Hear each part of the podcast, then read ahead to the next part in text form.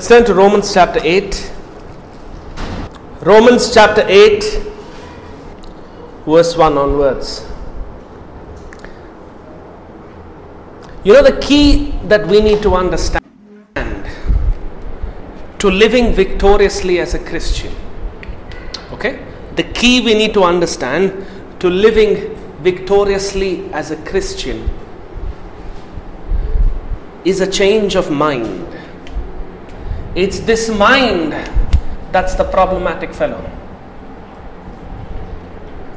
It's our minds that need renewal. It's our minds that need a change of focus. If my mind is not set straight and I'm trying to be a Christian, I will be a very worldly Christian. I'm not going to be a Christian as the Word of God tells me to. If my mind is not set straight, I'm just going to be a very worldly Christian. But if I want to be a Christian, like the Word of God tells me, a Christian which is a Christian living in victory and in power, a Christian who walks to somebody who is sick and says, Be healed, and the person is healed.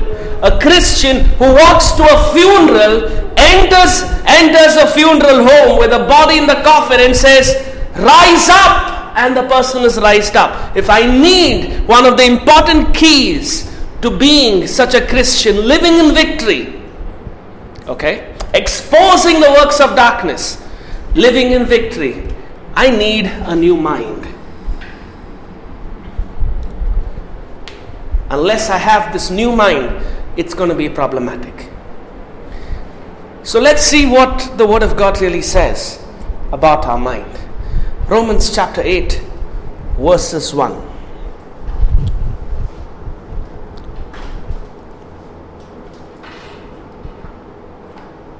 There is therefore now no condemnation to those who are in Christ Jesus.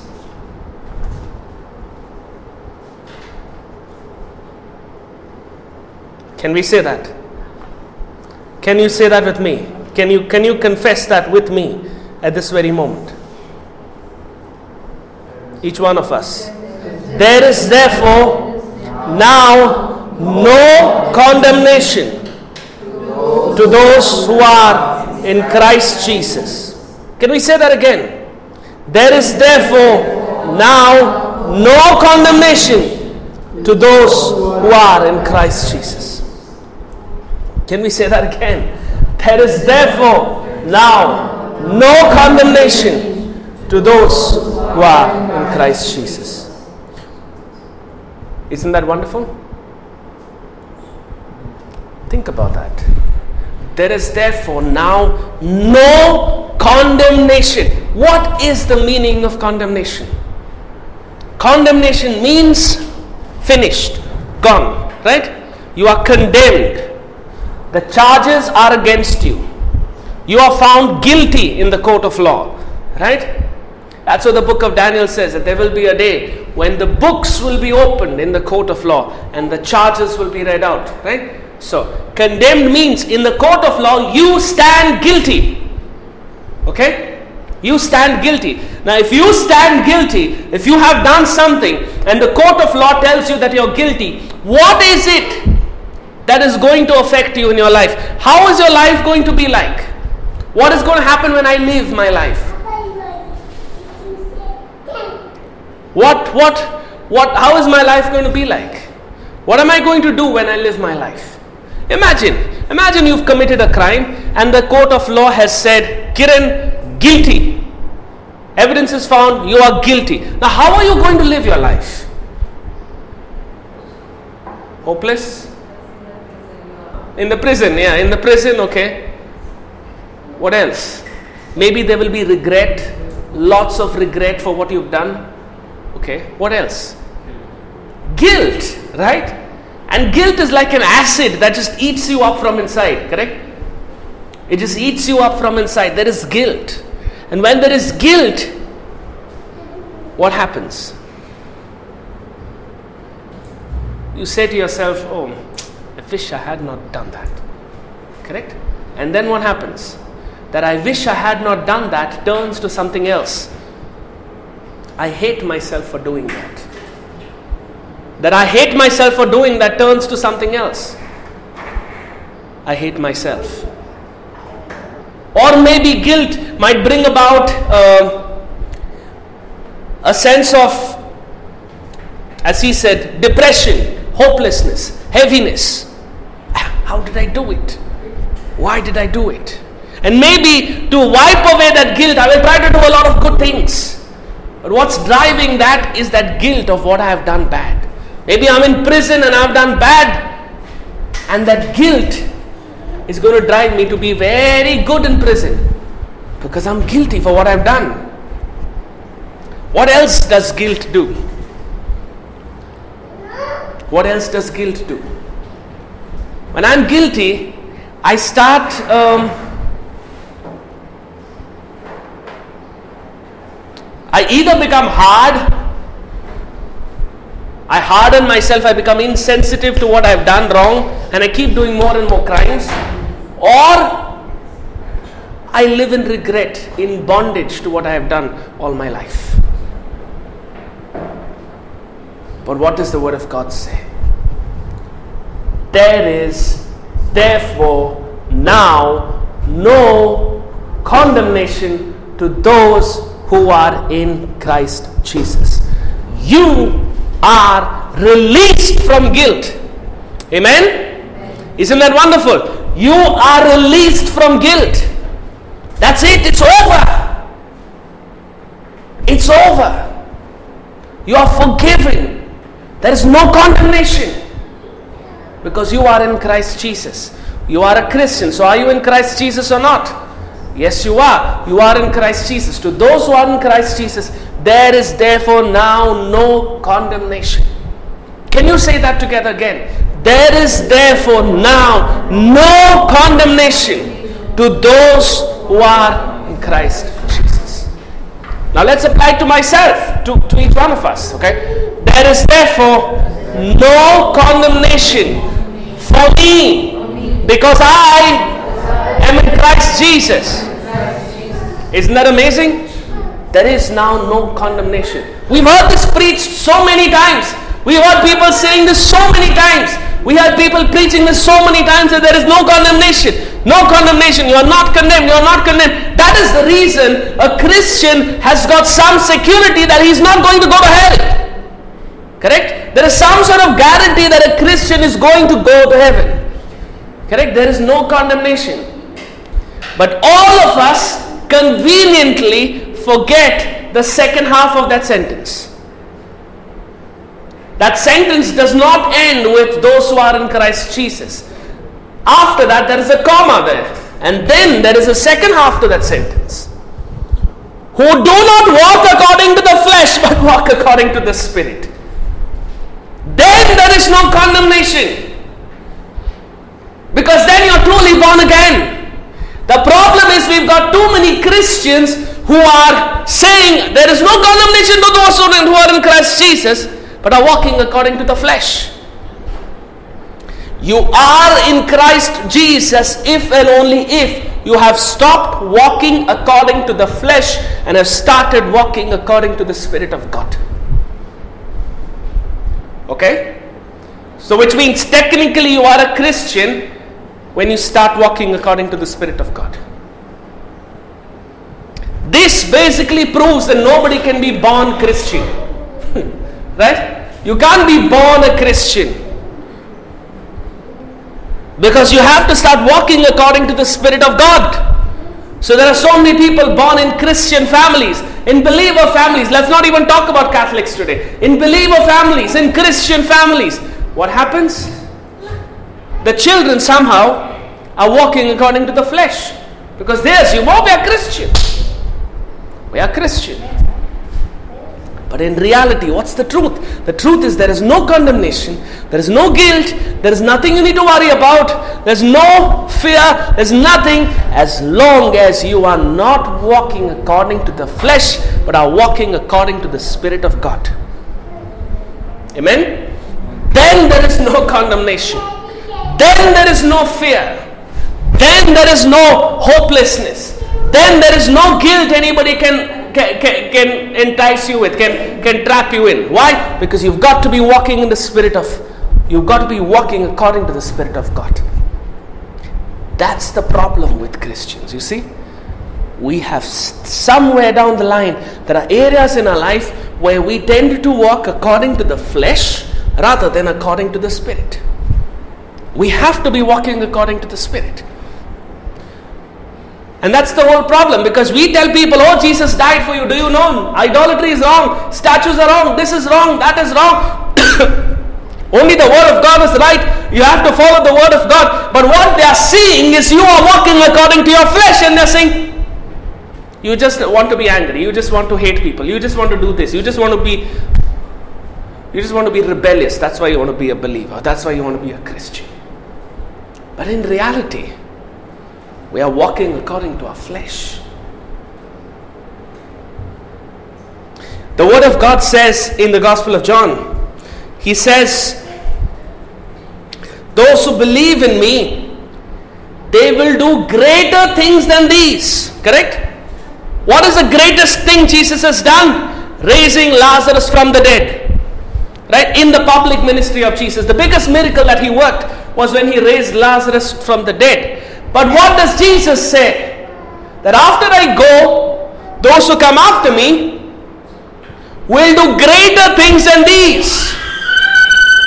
There are so many Christians in Goa, brothers and sisters. Why are the hospitals not getting emptied out? Why? Why is it that there are still people in bondage, in torment? Why are we as Christians not speaking in authority against the powers of darkness and telling them to go? Why is it that's not happening? Because somewhere down the line, we have been walking according to the flesh rather than according to the spirit. And that's what you see. Jesus never walked in his life on earth. He never walked according to the flesh. He walked according to the spirit. What's the proof that we have? When he was in the desert fasting, waiting for God's waiting for the Father's direction, what was he feeling? Hungry. What was his body feeling? Hungry, tired, exhausted.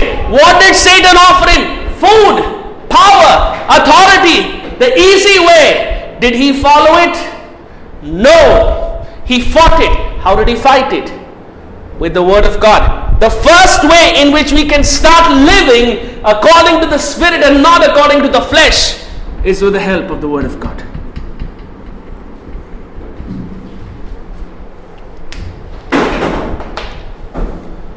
Then Jesus was hungry, if you remember, and he came to this well where the Samaritan woman was sitting. What happened there? He asked the Samaritan woman for a drink of water. Now, Jesus was hungry, and the apostles, the disciples, had probably gone to bring food for him. And he starts talking to the Samaritan woman.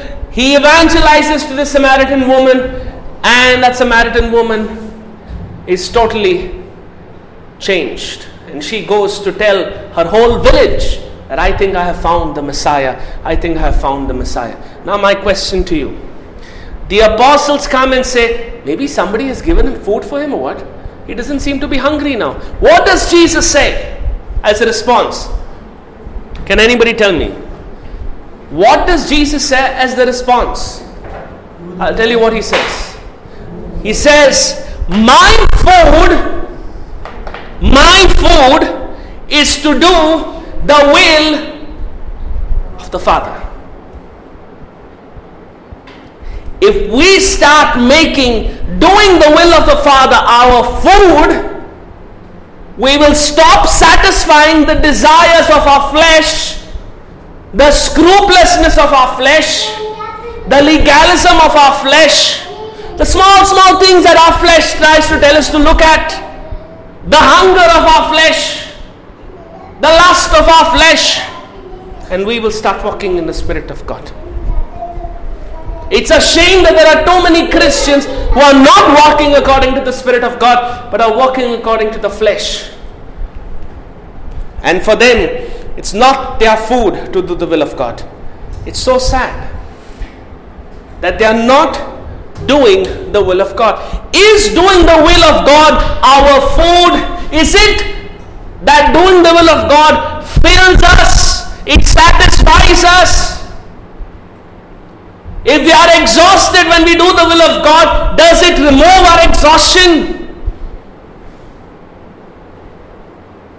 That's what food does, right? What does food do? Food removes hunger. What else does food do? Hunger, thirst, whatever it is. What else does food do? Nourishes us. What else does food do? Strengthens us. What else does food do?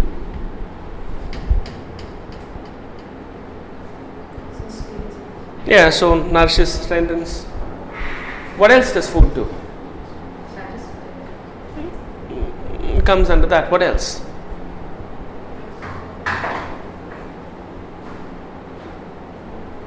What do you say? Say, say, say. Makes us happy. Okay. okay, yeah, food does make people happy. Okay. Then what else does food do? What you said makes you fat? okay. What else does food do?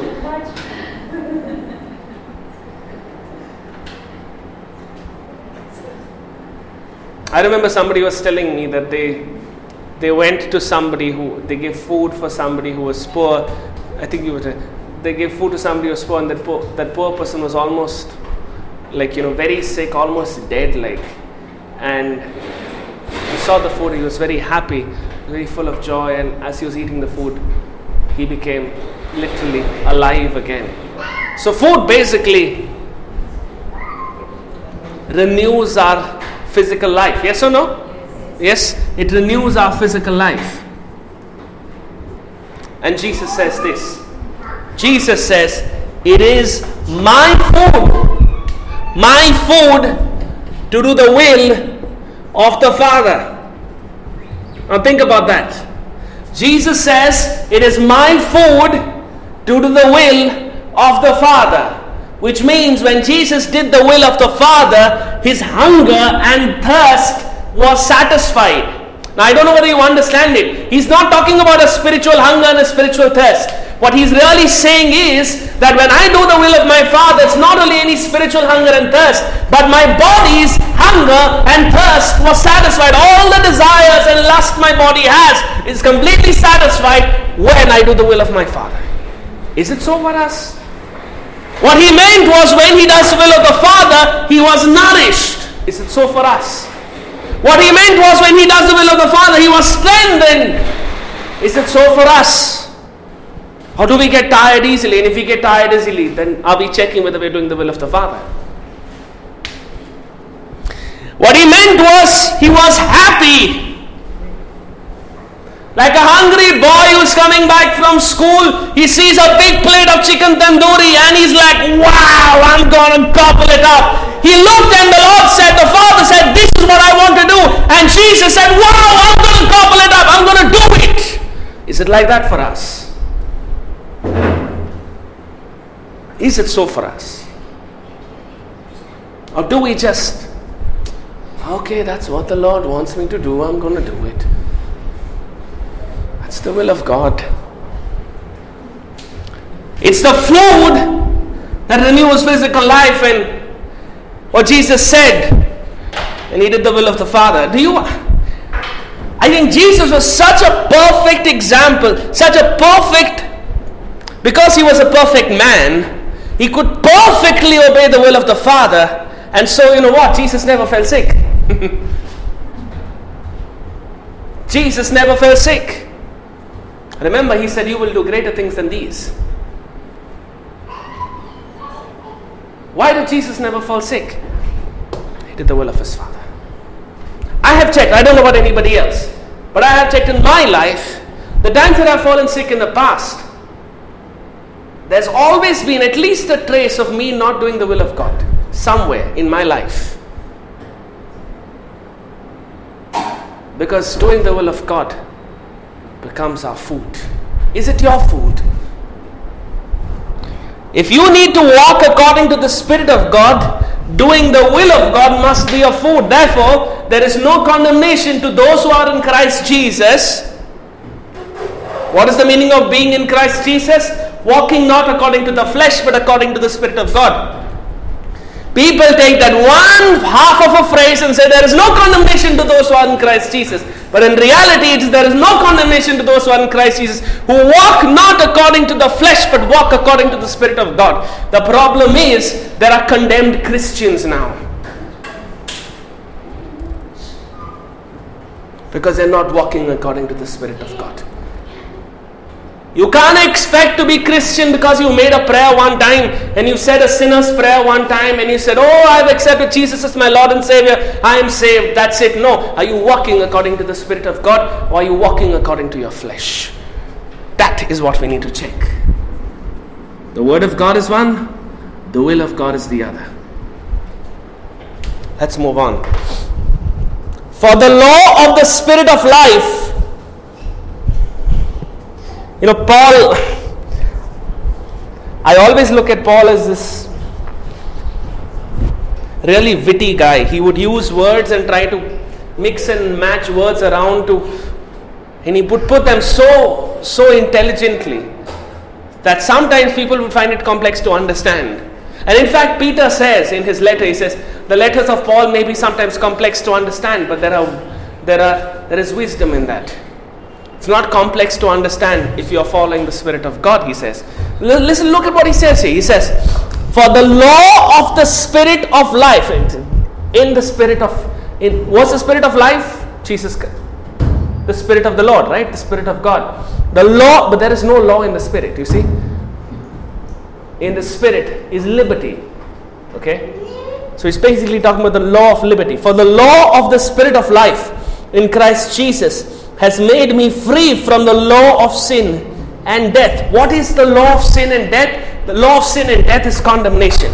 The law of sin and death is guilt. The law of sin and death makes me check a law and do according to a written law. But the law of the Spirit of God makes me check with the Spirit and do. Do you understand? What's the meaning of law? Law means a principle. Right? A principle. Like, for example, because of the law, a principle, now nobody has written this, right? But it's a principle of life. Because of the fact that I throw this pen, it will fall down. Why will it fall down? Because there is a law of gravity. Who's written that law? Not Albert Einstein. This law is a principle that is a truth, right? And so he says the law, the principle of the spirit of life has made me free from the law of sin and death. Now, the law of sin and death, what is really referring to is the law of Moses, but also the legalism with which we look at every minute thing and check if I'm breaking this law or not, breaking this law or not, checking, checking, checking. I start becoming very religious, very ritualistic, very ceremonious, okay, rather than following the spirit of life, right?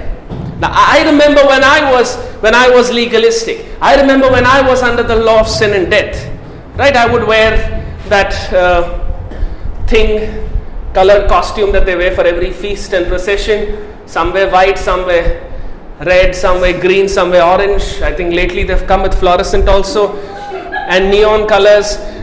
And they wear those things and and carry those banners and you feel so nice you feel like you're doing the will of god you feel like you're you're, you're following god but in reality you're you're just acting like a bunch of people who've not participated in the fancy dress back in school right and so, and, so there are these people called priests who stand at the pulpit and, and they say, okay, this time of the year, there is year A, year B, year C, and in each year there are certain seasons and, and the season changes, the color of the vestment changes. I mean, come on, you seriously have to be, you have to be nutty in your head to be doing something loony like that.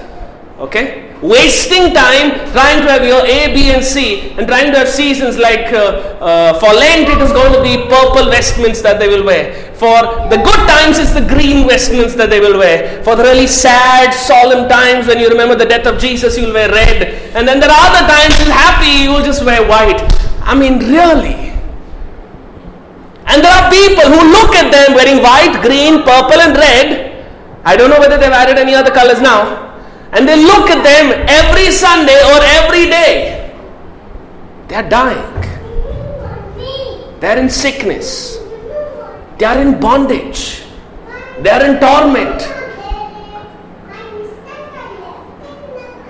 They're in torment. They're in darkness. And all that these people who form the so called liturgical committee can think of is which year is it? Year A, B, or C? And which season is it? Is it green, purple? And everything, even the tablecloths are adjusted to that. You seriously have to have no job and no work in life to really think of something like that. See what he says. He says, the law of the Spirit of life in Christ Jesus. The Spirit of life. The Spirit always gives life. Do you understand? The Spirit always gives life. The Spirit of life in Christ Jesus has made me free from the law of sin and death. The law of sin and death makes me a legalist. The law of sin and death makes me a legalist. I condemn myself, I condemn everybody else. The law of sin and death makes me a legalist. I start looking at small little details of law and rules, and I start following rules, and I literally start trusting the rules rather than God. The rules become my God rather than God Himself. Do you understand? But if we just follow the Spirit of God, we automatically are following the rules. It is just obvious the Spirit is never going to tell you to do something against the law of God. Never. But you are not stressing yourself out by trying to save yourself. By trying to check, oh, am I doing this? Oh, okay, okay, oh, okay. There's fear, there's darkness, there's legalism. But when I follow the Spirit of God, there's freedom, there's a relationship with the Father. Amen? Move on. For what the law could not do, in that it was weak through the flesh, God did by sending His own Son in the likeness of sinful flesh on account of sin. He condemned sin in the flesh.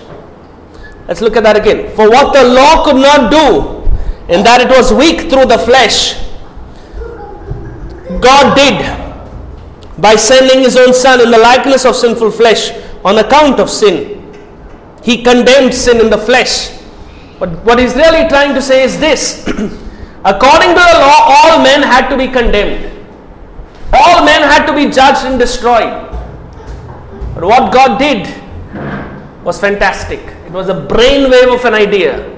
He said, I'm going to come down as flesh and I'm going to condemn sin. I'm not going to be partial. But I'm going to bring that condemnation upon myself, upon my own flesh.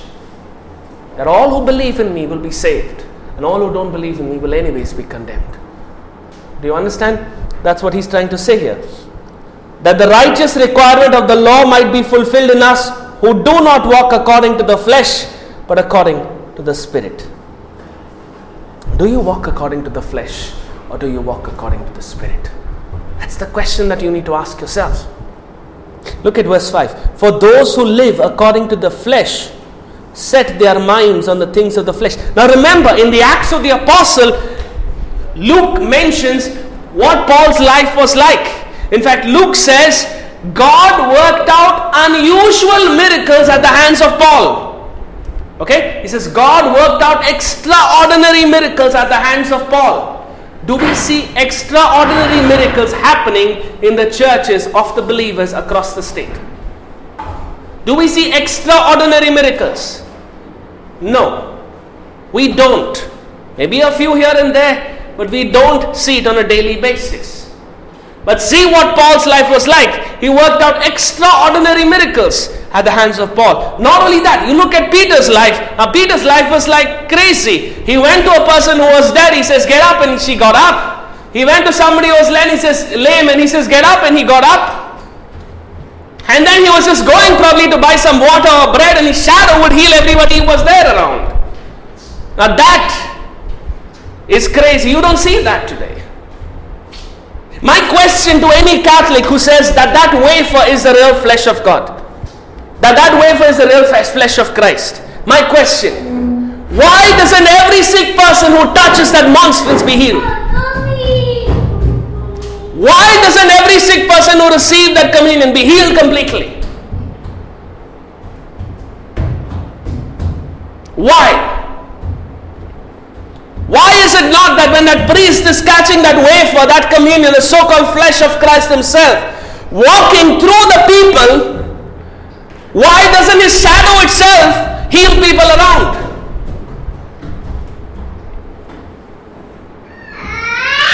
And worse still, why do people who are married in the church receive that cup of wine, which they say is the real blood, and that wafer, which they say is a real flesh? They receive that at their marriage day, and months later, their marriage is annulled. Why is it? If that is really the flesh of Christ.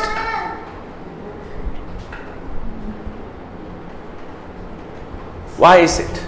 Why are there so many people who come and tell and confess that when they have gone for confession to us, to such and such person, to such and such priest, something more than confession has taken place?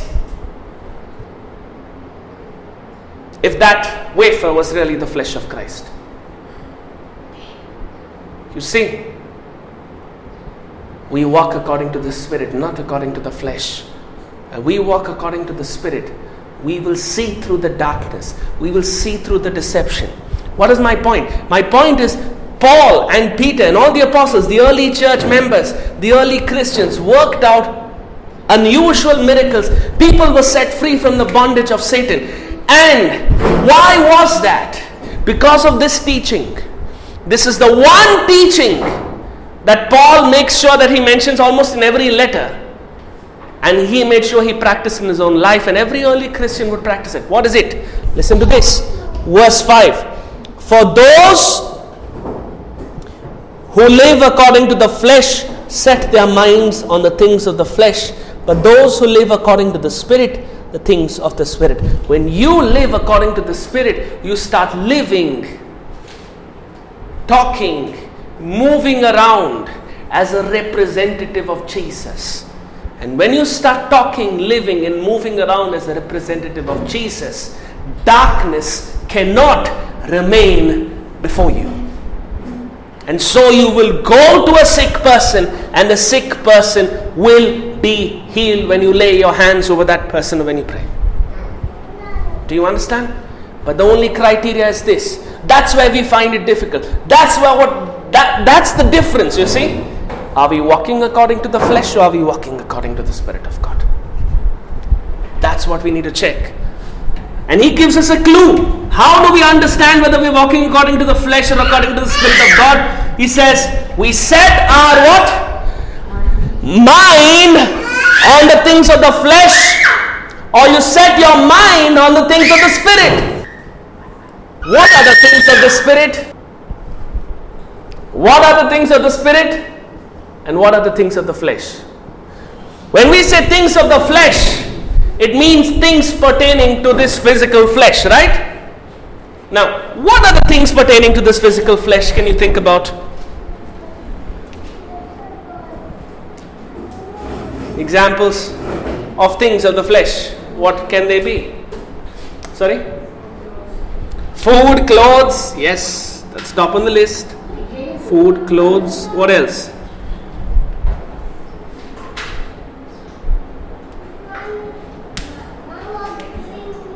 Huh? Medicine, okay. Home, oh yeah. Talk about it. Marriage.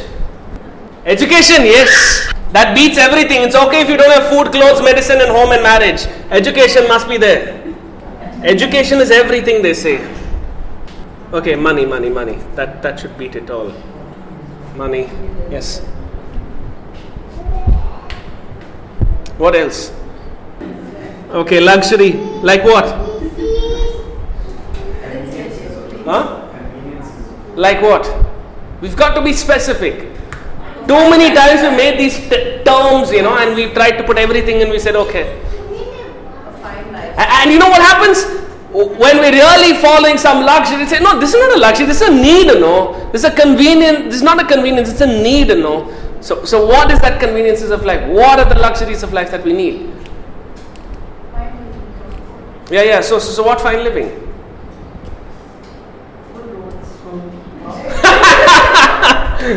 okay, transport. I put it on the transport. Good roads. Okay.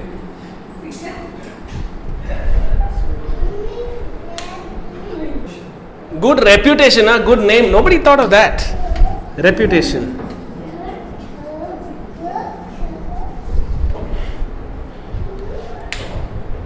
That's one thing. Huh? When you follow the Spirit of God, I'm not sure about your reputation amongst human beings.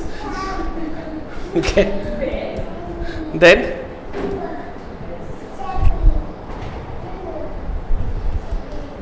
What else? What else does fine living mean? When you say fine living, we've got to know, right? When Paul says, if, uh, "For we do not live uh, for those who live according to the flesh, set their minds on things of the flesh," we've got to know what things of the flesh is all about. Everything that satisfies my flesh. So, what else? Is that it? Now you are talking, okay? Spa, saloon, okay. Yeah, yeah, talk it out loud, talk it out loud, get it all on the plate. Yeah, yeah, so w- w- beauty, okay, so let's put beauty together, okay? Reputation, beauty.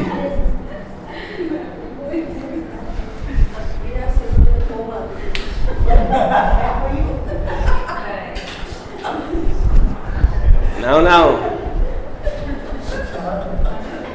Order, order. what else? Huh? What, what, what?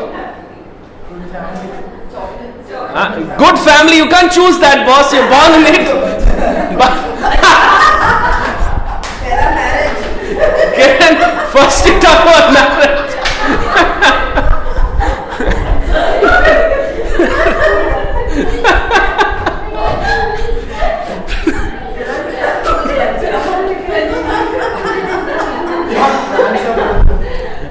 Boss marriage का देखो पहले. हाँ plan of children okay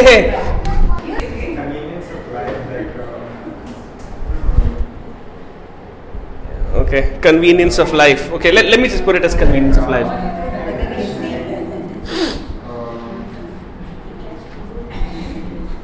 AC fridge fridge also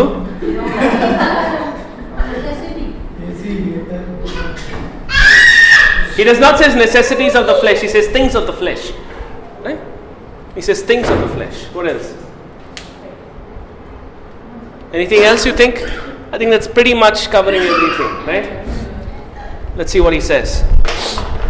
Now, what does this mean? Does this mean we are supposed to roam around like Bursi people with long hair and, and really uh, uh, ugly people? Are we supposed to have no plans for children, be like monks, just go about, spoil our names, and uh, uh, throw all the medicines out and make sure we wear the same tone clothes and don't eat at all and uh, don't bother about marriage, fail in our studies? Huh? and tear and throw all of our money out and uh, uh, have no AC. Yeah, let the fridge, let, let the let the food rot outside the fridge. It, it's, and don't have a car. Okay, and if the roads are good, then you purposely dig it and you make them spoil. No, no, that, that's not what he's saying. Listen to what he says very carefully. And I'm not trying to excuse any of this. Okay, listen to very listen to what he says very carefully. For those who live according to the flesh set their minds on the things of the flesh. Simple question. What's, let's ask Casey, what's your favorite holiday place? I mean, your dream place to go for a holiday? Oof, okay. Switzerland. So, what about you, Gloria? besides Australia? America. America, okay. Dream place. Okay. Quick question. What's the first thing you'll think about when you go there for a holiday? When say you get a ticket to go to Switzerland to go to America, what's the first thing you'll start thinking about once you reach there? No, you got a hotel, everything. It's all free, part of the package. It's the first thing. You even given a card with all the money you need. Uh, what's places to see? And what else? What just places to see? You try some food, okay? You try some food, fine. Places to see. What else? You try to meet family. That's it. Shopping. Shopping, yes. I was wondering when that's going to come on the list. Shopping. Okay, shopping. Fine.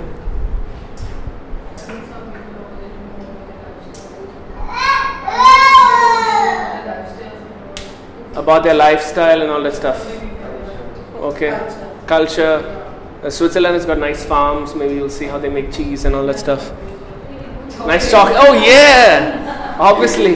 Where there are good farms, there are good chocolates. There are good cows. uh, Hello. Look out Christian churches. Snow also. Look Christian churches. Yeah, look out for Christian churches with beautiful architecture. You see, you see our natural tendency. Do, do you understand our natural tendency? You see, the moment we think about a place and get given opportunity to go to a place, what's our mindset on? The things of the flesh. No one person has said, I'm going to try and search for souls who are in darkness who have to be saved. Not one person. I'm not trying to accuse anybody, okay? What I'm trying to point out is how our mind, yeah, she said Christian churches here. Because she knows what I was going to say. yeah, but she said, she said. Give it to her. Right? We find it difficult when we go to any new place for a holiday, for example, to think of things of the. And boss, once you have kids, uh, that's. I'll meet you. I'll meet you, Kiran, once you have kids. see, we we are obsessed with the things. That's the right word, obsession. Our obsession is the things of the flesh. Now, now, now there are some people who go to another extent. Okay? I don't want food. I don't want anything. I don't want anything. I don't want anything. I'm just going to be praying the whole day. I'm just going to be praying. Hallelujah. I'm just going to be praying the whole day. I don't want anything. I don't want anything. I don't want anything. Uh, people like that usually go to a place. They call it Potta, I think. But there also now there is shopping. Shopping of a different kind. but uh, but jokes apart, what is it that drives you? What's your mindset on? You see? What's your mindset on? Forget forget any holiday outside this country. Just just in the place that you are. Say on a day that you're free completely. Okay? Nothing else to do. It's the first thing that you think about. Now, what can I do today? What's your mindset on? Is your mindset on the things of the flesh or is your mindset on the things of the spirit? It's a question we have to ask. Right? And the, the wedding season is starting, right? Any invites for weddings? Anybody? Yeah, many weddings, right? Okay, now now tell me something. How many of us think about evangelizing and sharing the good news with anybody when we go for a wedding? I know the response is, come on now, yeah, don't just take religion everywhere. But is our mindset on the things of the spirit or is our mindset on the things of the flesh? By the way, another thing that should fe- feature on this list is religiosity. It's a thing of the flesh, not of the spirit.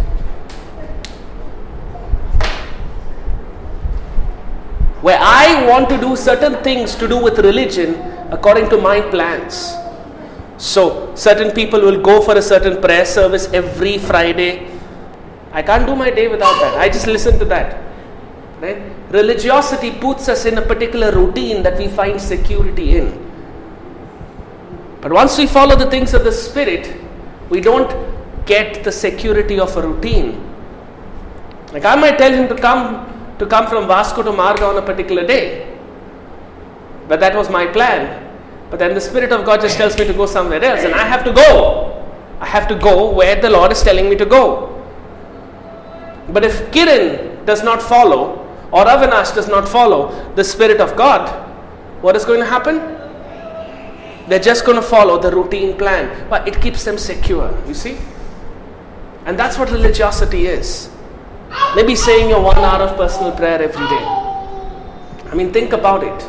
So many people say, My day is not done without that one hour of personal prayer. Fine, no doubt about it. But what about the times, like for example, when Jesus was was in his ministry, quite often he had no time to breathe there. He was just from the middle of the night till the middle of the next morning, till, till the next night. There was no time to breathe. Thousands and multitudes and multitudes of people just being prayed over, healed, delivered. He didn't have his time for personal prayer. Did the healing not take place because of that? Did the healing not take place because of that? Did the deliverance not take place because of that? Do we have a working, talking relationship with the Father? That will happen only if our mind is on the things of the Spirit. We must make sure that our mind is on the things of the Spirit. Look at verse 6. For the carnally minded is death, to be spiritually minded is life and peace. Do you want to be an instrument of God that brings life, health, and peace to people in bondage and darkness? You've got to be spiritually minded. You can't have your mind on the things of the flesh. Now, tell me something. If you've got your mind on the things of the spirit, do you think, besides religiosity and certain other things, do you think God does not want to give you a home, marriage, kids, beauty? Do you think God doesn't want you to have a fridge or an AC? Do you think God is not going to provide all the things that you need? Do you think so? Not at all. I mean, think about it. Do you not give your children, our children, do you not give them food? You make sure they get food, right? Just like we make sure that our children get food.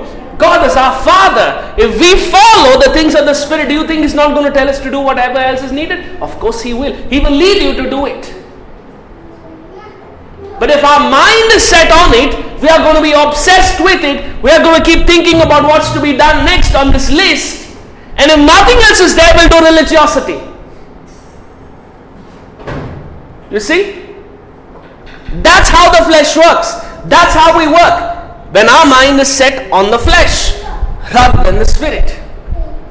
You've got to check where's your mind set on. When your mind is set on the things of the flesh, if you are around spiritual people, you're going to start doing things of the spirit. The moment you get around fleshly people, man, that tiger inside of you is aroused. And it starts roaring. And you start doing the things of the flesh. So you've got to check is your mind renewed and is your mind set on the things of the spirit or on the things of the flesh?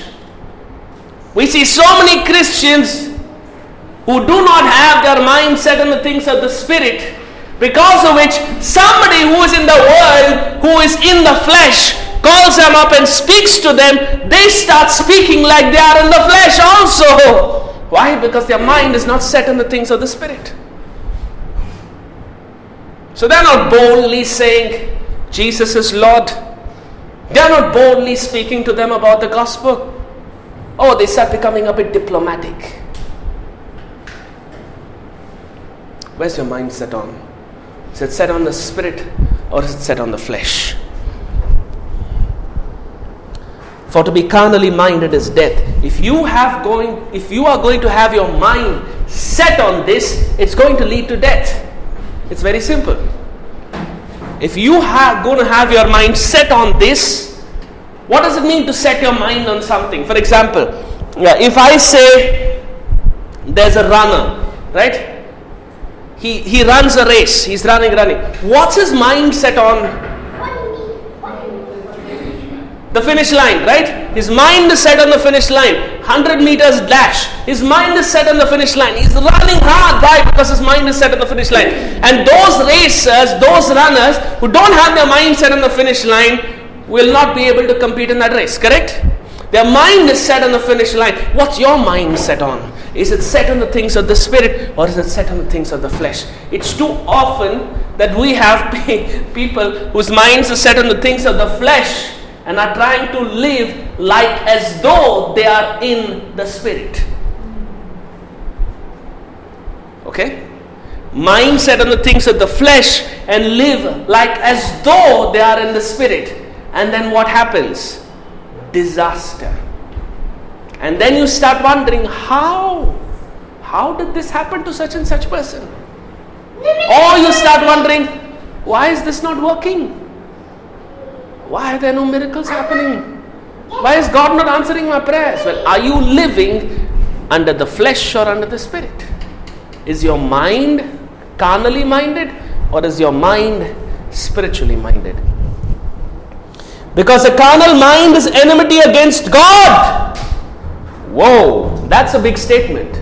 If when you go to a particular place, all your mind is concerned about is things of the flesh, then you are an enemy of God.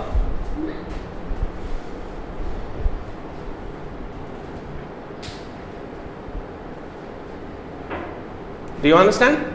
And then God said, God resists the proud. You know what that means? That possibly means that when I am fleshly minded, there's also pride in me. It just goes together.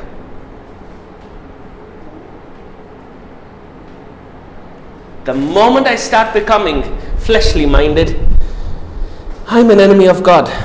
And then we wonder, आमकां ते healing जायच ना त्या ब्रदराको जाता त्या पास्टराको जाता we can't do that healing man I don't know तो anointed न्ही अनॉइंटेड तो सारको anointed the problem is not that the problem is your फ्लॅशली minded if you are having your mind on the things of the Spirit, it will not happen that way. Because if you have your mind on the things of the flesh, you are an enemy of God.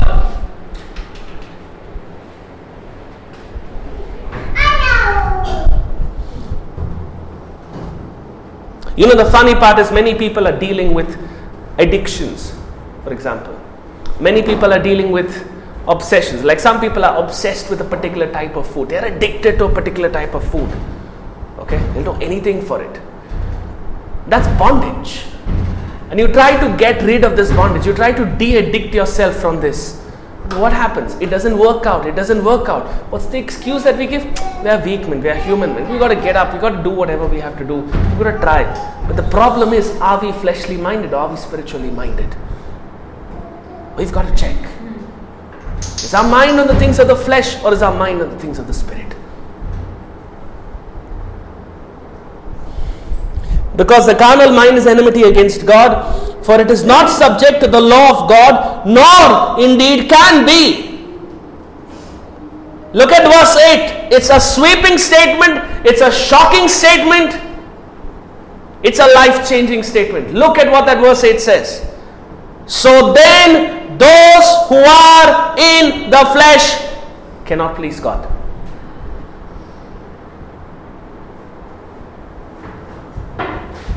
Those who are in the flesh cannot please God. Talk about those people who are trying to seek God by being fleshly minded. It's not going to happen. You are trying to check whether God is telling you to do this or that, but you're fleshly minded. It's not going to happen. This here, brothers and sisters, is the key. The key to understanding healing, the key to understanding deliverance, the key to understanding how you can live in victory. The key is this Are you living in the flesh? Is your mind set on things of the flesh, or is your mind set on things of the Spirit? Verse 9 But you are not in the flesh, but in the Spirit. I mean, think about it.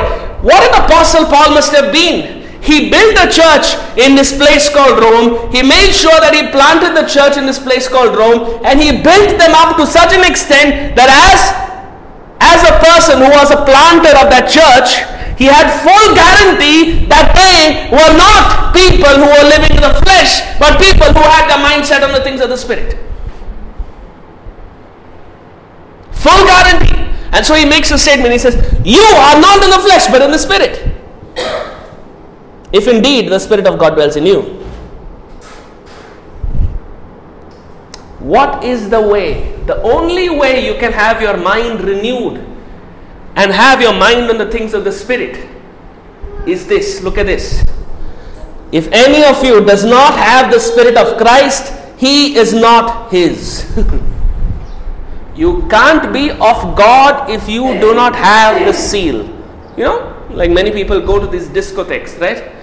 You go to the the fact that they can enter is only because they've got that stamp on their hand. You get the stamp on their hand, you can enter in. Correct? That stamp remains right through the next day. So quite often uh, they'll come with long sleeves. I'm not saying you'll come with long sleeves because of that. What I'm saying is they, they cover it up some, they cover it up somehow because of because they don't want to show it. But in reality, the seal, that stamp that is put, that tattoo that is put, is a seal of entry into that discotheque, right? That's what it is. The Spirit of God is a seal of you entering into the household of God. You want to be part of the household of God, you want to be part of the kingdom of God, you must have the Holy Spirit, the seal of the Spirit. You have to be sealed by the Holy Spirit. If the Spirit is, of Christ is not in you, He is not His. And look at this. And if the Spirit, and if Christ is in you, the body is dead because, because of sin, but the Spirit is life because of righteousness. If Christ is in you, the body is dead because of sin. What does that mean? If Christ is truly in you, you will be dead to the things of the flesh. You will be dead to the things of the flesh. That's why Paul could say, It's no longer I who lives, but Christ who lives in me. What does that mean? It means Paul was dead. How many of us can we all say that together? Now, instead of I, you put your name. Okay? Fine? Put your name. So, I'll say it like this It's no longer Amit who lives, but Christ who lives in Amit. Now, can you say that for yourselves? Come on, try saying it. It's, are you sincere in when, when you made that statement? Do you understand? Can you make that statement? Are you sincere in making that statement? If you are dead, tell me something. What pornography can excite a dead man in a cemetery? What fear can come upon a person who's dead in the cemetery? Can any fear come? Can a person who's dead in the cemetery fall sick? Can a person who's dead in the cemetery think about going shopping? Can a person who's dead in the cemetery get stressed out about marriage and clothes and medicine and transport and good roads and beauty? Can he be obsessed about conveniences of life and shopping? Can he? He's dead. And that's what Paul said. He says, It's no longer I who live, but Christ who lives in me. Now, if Christ lives in me, Christ touched the blind man and he healed him. So, if I am dead, then Christ lives in me, and when I touch the blind man, he will be healed. Do you understand? When I touch the blind man, he will be healed. So that's what he says. If Christ is in you, the body is dead because of sin, but the spirit is life because of righteousness. A new kind of life, a new kind of righteousness. It's not your righteousness, you've not earned it, but it's the righteousness of God. Verse 11 But if the spirit of him who raised Jesus Christ from the dead dwells in you, he who raised Christ from the dead will also give life to your mortal bodies through his spirit who dwells in you. The condition is you can't have your mind on the things of the flesh. If your mind is set on the things of the flesh, the Spirit of God cannot dwell in you. If the Spirit of God cannot dwell in you, you are not of Christ. If you are not of Christ, you can't be, you can't have Christ in you. If you don't have Christ in you, your body is still alive and is still attracted by things of the flesh, but you're pretending to be a Christian. But if you have made a decision to get your mind off from the things of the flesh and on to the things of the Spirit, and then the Spirit dwells in you, then you become of Christ. And when Christ starts dwelling in you, as Paul says to the Ephesians, Christ dwells in your hearts. Then. And it's no, no longer you who live, but Christ who lives in you. And this mortal body that's going to be corrupted receives new life because the Spirit of God is in you. A new nourishment, a new power because the Spirit of God is in you. And that's why we end with verse 12. Therefore, brethren, we are debtors, not to the flesh, to live according to the flesh. Take, for example, a person who's got a loan. When a person got a loan, say a big loan, 50 lakhs loan, and say that person is working okay? So say for example that person is working and he gets a 20000 salary or 30000 salary. Fine. 50 lakhs loan is there. 30000 salary is coming is getting. Now let me something. What is that person going to try and do for every pie of salary that comes in? What's he going to try and do?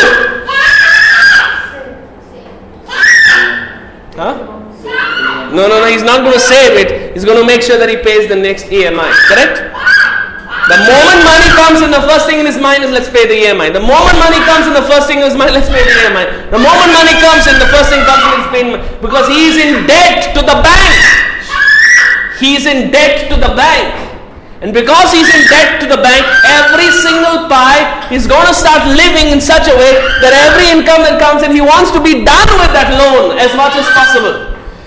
And so, so Paul is saying here, we are not debtors to the flesh. We do not, we are not, we are debtors not to the flesh to live according to the flesh. You have not received life because of these things. So don't live like everything that you're getting is to do with the flesh. Don't live like everything you're getting has to do with this. But live like everything that you do is to do with God. Do you understand? Everything that you do has to do with God. So he says, For if you live according to the flesh, you will die. But if the spirit you but if by the spirit you put to death the deeds of the body, you will live. For as many as are led by the Spirit of God, these are the sons of God. You are a child of God. You are a child of God. People keep telling, but you become a child of God only if you are led by the Spirit of God.